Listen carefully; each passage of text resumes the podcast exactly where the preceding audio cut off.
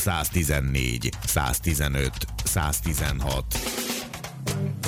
117 perc. A Civil Rádió péntek délutáni magazinját hallják, Szabó András vagyok. Kazinczi Bálinttal és Korcsmár Zsófiával együtt kérdezzük interjú alanyainkat. A Kaposvári Gyermekotthonban készített és január 10-től folyamatosan az interneten terjedő kortársak között súlyos bántalmazást bemutató videófelvétel kapcsán a Kékvonalgyermekvizes Alapítvány ajánlásukba foglalta össze a legfontosabb szempontokat valamennyi közösségi média felhasználónak és média tartalomszolgáltatónak a gyermekek közötti erőszakról szóló tudósításokról, és a telefonban itt van Reményné Csekő Borbála, a Kékvonal szakmai vezetője. Szervusz, Bori! Szia! Szervusz, András, üdvözlöm a hallgatókat! Mi a céljotok ezzel az ajánlás elkészítésével? Egyáltalán mióta kiadtátok, van-e ennek valami fajta fogadtatása, vagy valami visszajelzés készült ezzel kapcsolatosan? Hát őszintén szóval pont azoktól, tehát kifejezetten a sajtó munkatársaitól, akiket céloztunk az állásfoglalással, sajnos nincsenek visszajelzések. Rajtunk kívül persze, gondolom.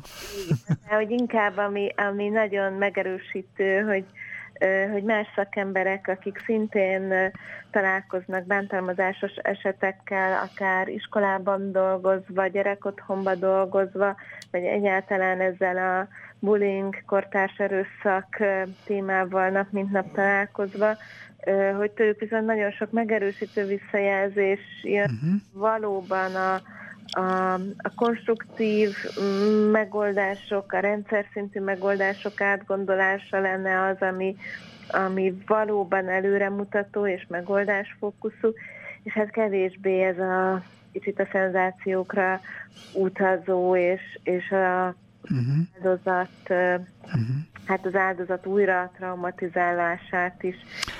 Hát igen, de ehhez szerintem önkorlátozás is feltétlen szükség van, meg ezt a bulvár tempót is ki lehetne kapcsolni. Egyébként mik azok a tipikus média megnyilvánulások szerintetek, amit feltétlen el kellene kerülni? Mert itt tulajdonképpen azért nagyon sok konkrét ijesztő tünetet vagy jelenséget lehet érzékelni szerintem a médiumok között.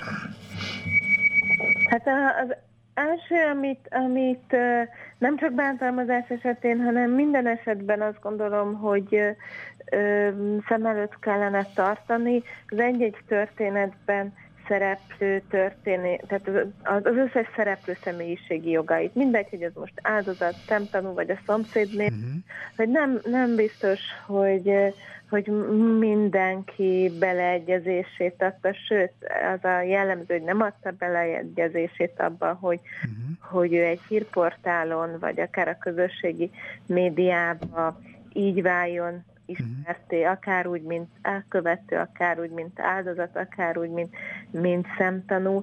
Nagyon sokszor, ez a kaposvári történet, azt hiszem, egy egészen szélsőséges példája annak, hogy mennyire konkrétan és mennyire mindenféle szűrő nélkül kerültek ki ezek a felvételek a közösségi médiába, de hogy ennél árnyaltabban is sokszor van olyan, hogy mondjuk a vezetéknév nem kerül ki, az arcot egy kicsit kikockázzák, de a kontextusból, a háttérfelvételekből azért igen könnyen beazonosítható egy-egy olyan történetnek az összes szereplője, ahol egyrészt még nincs is jogerős ítélet, azt se lehet tudni, hogy pontosan itt mi történt és mi a jogi tényállás, illetve nagyon sok újabb bántást, újabb zaklatást szenvedhet el az áldozat azért, mert így még többen tudnak arról, hogy ő milyen nehéz helyzetben, milyen megalázó helyzetben. Pont erre gondoltam, hogy a történetek bemutatására lehet, diszkréten vagy tapintatosan kommunikálni, mert ugye az egyik oldalon nagyon durva, nyers bemutatásokat lehet látni, és most azért mondom,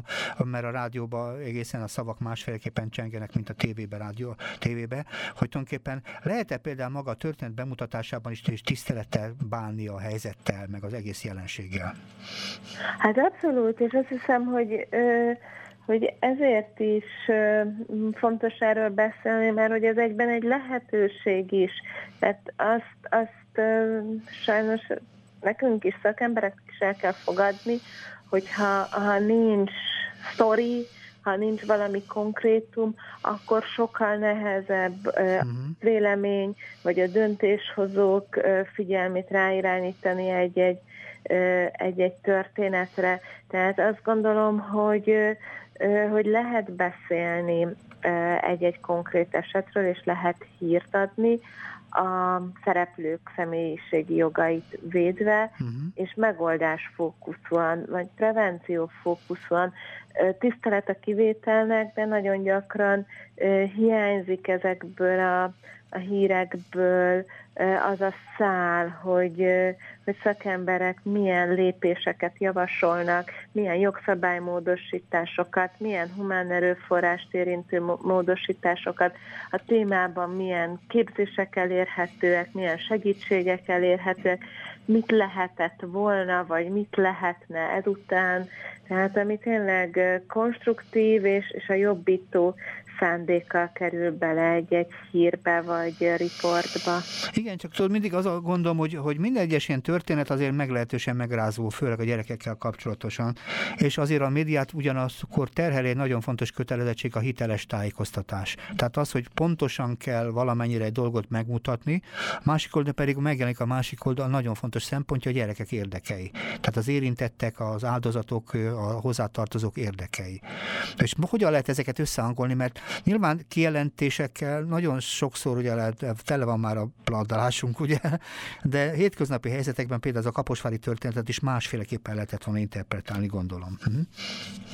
Hát érdemes megnézni, hogy amikor egy történetet pontosan szeretnénk visszaadni, akkor mik azok a részletek, amik valóban fontosak, és mik azok a részletek, amik nem szolgálják ezt a pontos és hiteles közvetítést. Tehát azt gondolom, hogy az az elv, hogy a szereplők ne lehessenek beazonosíthatók, és ne lehessenek felismerhetők, hogy ez az első, és hát akkor utána ez már egy kommunikációs feladat, tehát azért szakemberei, a szakma szakemberei is a maguk munkájának, hogy lehet egy történet ellenőrizhető, mik azok a részletek, amiket ha elhallgatok vagy megmásítok, akkor pont a lényeg vész el, és mik azok a részletek, amiket meg a szereplők anonimitásának érdekében érdemes megváltoztatni, mikor érdemes valós felvételeket használni, mikor érdemes odaírni, hogy képünk, illusztráció és más fotókat használni illusztrációképpen. Mindenki el tud képzelni olyat, hogy milyen az, amikor az egyik gyerek rugdossa a másikat. Így van, akkor nem kell mellé mutatni is azt, hogy valakinek éppen eltörik valamilyen testrésze. Igen, egyetértek ezzel.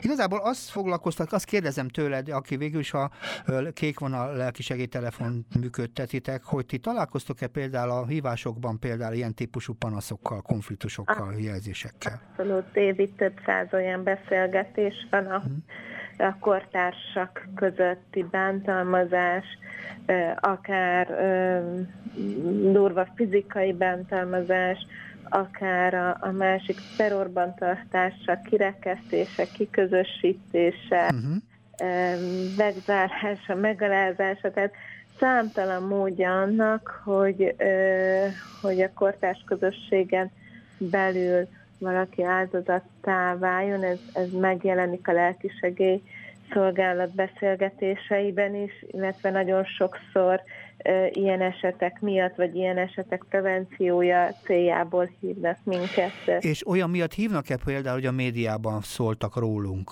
és bennünket ilyen szempontból nehéz helyzetbe hoztak, és hogy mi a csodát lehet csinálni? Olyan helyzetre most nem emlékszem, ahol hozzánk futott volna be olyan történet, hogy konkrétan az áldozat, a szereplő kér segítséget, de ha ilyen történne, akkor a Nemzeti Média és Hírközlési Hatósághoz irányítanánk a panaszt, mert ott lehet konkrétan aki ellen a jogsérelem történt ő kaphat jogorvoslatot, de az, hogy szemtanúként ilyen felvételeket valaki látott, és ez felzaklató volt, ijesztő volt, vagy egyszerűen csak a felháborodásának akar hangot adni, ez igen gyakori, illetve az is, hogy nem a professzionális médiába, de hogy közösségi oldalakon, illetve zárt csoportokba kikerült egy-egy olyan fotó vagy videó, aminek a terjedéséhez nem járult hozzá a terjesztője, és most ott a félelem, hogy hány emberhez jut el, és hogy lehet ezeket visszakaparni. Ez viszont nagyon fájdalmas, gyakran már a tizenéveseket is érinti. Nagyon izgalmasokat beszéltünk, és elfogyott az időnk, de mindenképpen hagyaráljuk akkor a hallgatók számára, hogy a ti oldalatokon, tehát a Kékvonal honlapján ez az ajánlás részletesen is elolvasható, és hagyaráljuk figyelmükbe akkor minden médiumoknak, minden médiumban dolgozó munkatársnak, hogy ezt figyelmesen olvassák, és hogyha szükségük van, akkor esetleg segítetek-e nekik például fogalmazni, vagy esetleg felhívni egy részletet, a figyelmet a magyarul. Segítetek-e a médiumoknak, hogyha esetleg ilyen szempontból kérdéseik vannak? Abszolút, nagyon szívesen konzultálunk, adunk szempontot egy dilemmába. Nagyon szépen köszönöm a beszélgetést. Reményné Csekő Borbálával, a Kékvonal szakmai vezetőjével beszéltem, és köszönöm az interjút. Szervusz mindenképpen, szia! Szervusz, további szép délután!